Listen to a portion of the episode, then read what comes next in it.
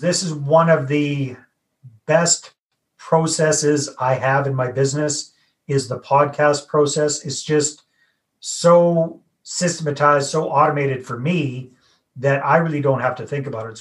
The only job I have really, Cecilia, is to remember to click record. That's my number one job. After that, everything else gets taken care of.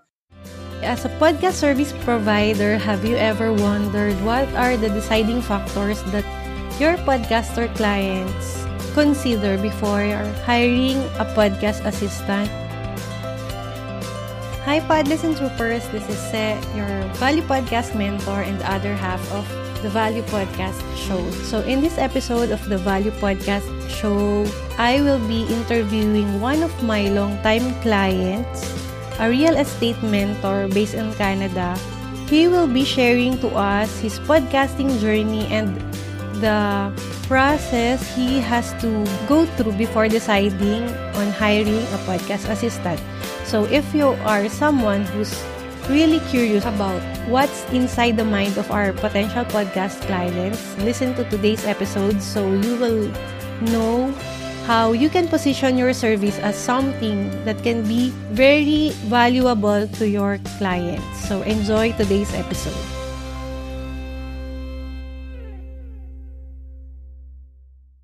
Hi Dave, so can you tell us something about your podcast and what do you have in mind when you started it? Well, the podcast is called Property Profits Real Estate Podcast. That's a mouthful, but that's what it's all about. It's all about helping real estate investors become more successful. And we've been running that for about three years now. I believe we started that in 2018. So tell us, why did you decided to have a podcast show or to start a podcast show in the first place? Well, I, I learned about all of this from our mutual friend Tom Poland, and the the idea of the podcast for me was a couple of purposes. Number one, I wanted to have some valuable content that I could send out to my database, my list of, of followers on a regular basis. So that was really that was my number one priority was just to have that ongoing valuable content quite frankly without having to come up with it all on my own like I was doing previously. So meaning to say that you used your podcast to give more value to the people that follows your business or your brand? A podcast has been fantastic for me for that because, you know, I jump on, I interview some really smart people about what they're up to. They share some valuable tips, tricks, strategies, etc. That gives my my followers value and I don't have to come up with all this stuff on my own. So that was that was reason number 1 so from what I am hearing, Dave, you're mentioning that the podcast helped you to create relationship with potential JV partners at the same time it gives you the opportunity to nurture the, the people or to give value to the people that follows your brand or those people that you wanted to help learn real estate investing.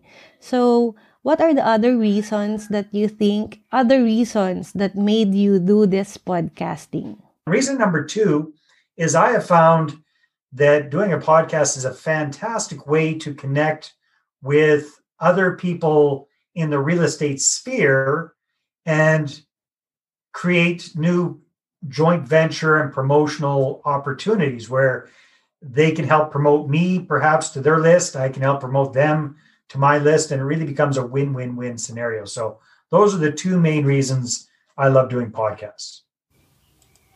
Wow, I really love hearing that you have the clarity on the position of the podcast for your business. Like, you really know how to use it as an advantage for you to build meaningful connection with your potential JV partners or joint venture partners. At the same time, give value to your audience and also to create that free advertisement for your brand. So wow um, i'm just blown away to really be knowing that um, i am working with a client that already have clarity and is very smart on his marketing strategy. So, with that being said, Dave, because you already know how to use the podcast for your brand, going back to how having a podcast assistant help you with your show, can you like take me back to that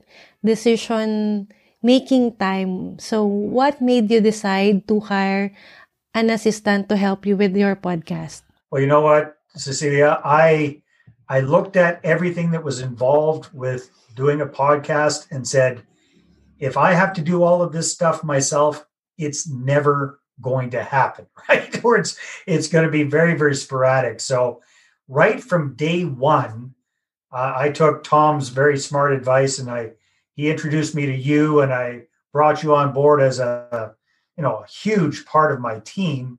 So I've been very very blessed and very lazy when it comes to my podcast. It really feels like a double-edged sword right now, Dave, that you mentioned that with my help you became blessed at the same time very lazy with your podcast. So can you just walk us through your current process on how you do your podcast? Basically, I'm at the stage now where ding, uh, a podcast interview shows up in my calendar. ding, there's an email with the information about my podcast guest that pops up in my email. I open up the email, I open up my Zoom, I have a conversation with the person. The only job I have really, Cecilia, is to remember to click record. That's my number one job.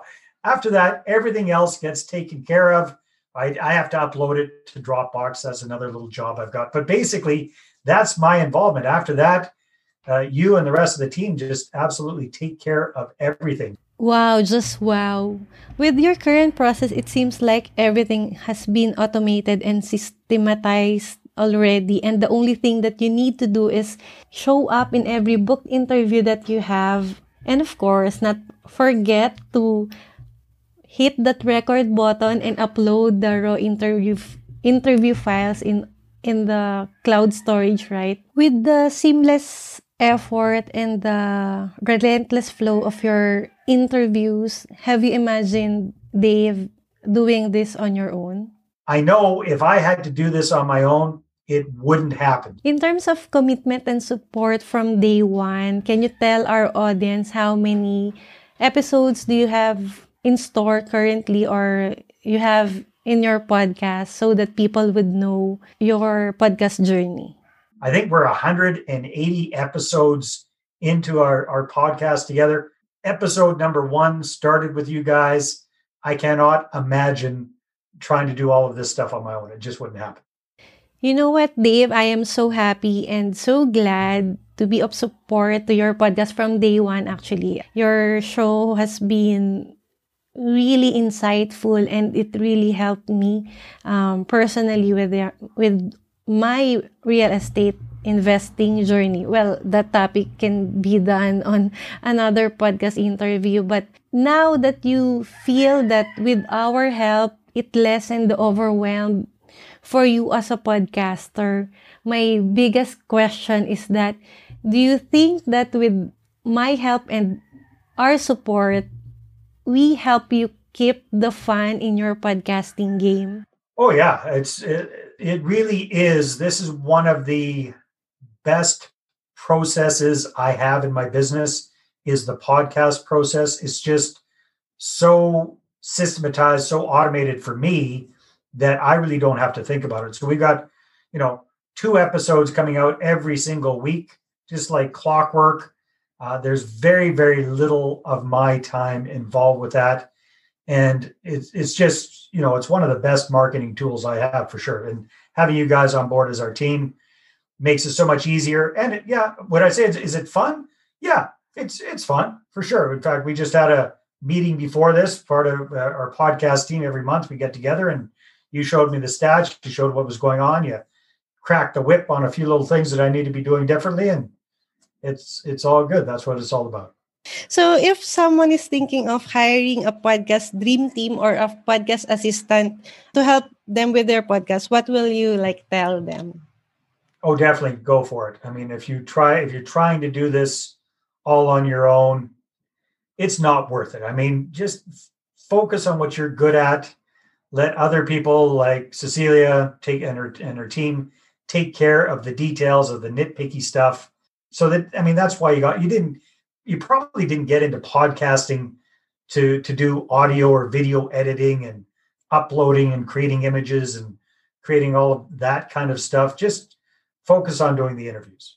Very well said, Dave. So for those business owners, podcasters who really is doing their podcast DIY, meaning they are the one doing the post production. So as you have heard from Dave that it is not worth your time because as wise business owner if you want to be very strategic with your business you will not put your efforts and your time doing something that is not income generating. Okay, Dave, thank you very much for ve- your very insightful uh, testimonial and feedback about how having a podcast dream team or and an assistant can help you keep the fun in podcasting. So more episodes to come for your podcast, Dave, and thank you very much. Thank you very much. We couldn't do it without you. Thank you, Cecilia. If you are now ready to kickstart your podcast production career, I invite you to download our free podcast production service guide, our ValuePod Skills Kit for you to be able to identify the skills you need to have to be able to start offering your podcast production service. Just go to bit.ly forward slash ValuePod Skills Kit. Again, it's bit.ly forward slash ValuePod Skills Kit.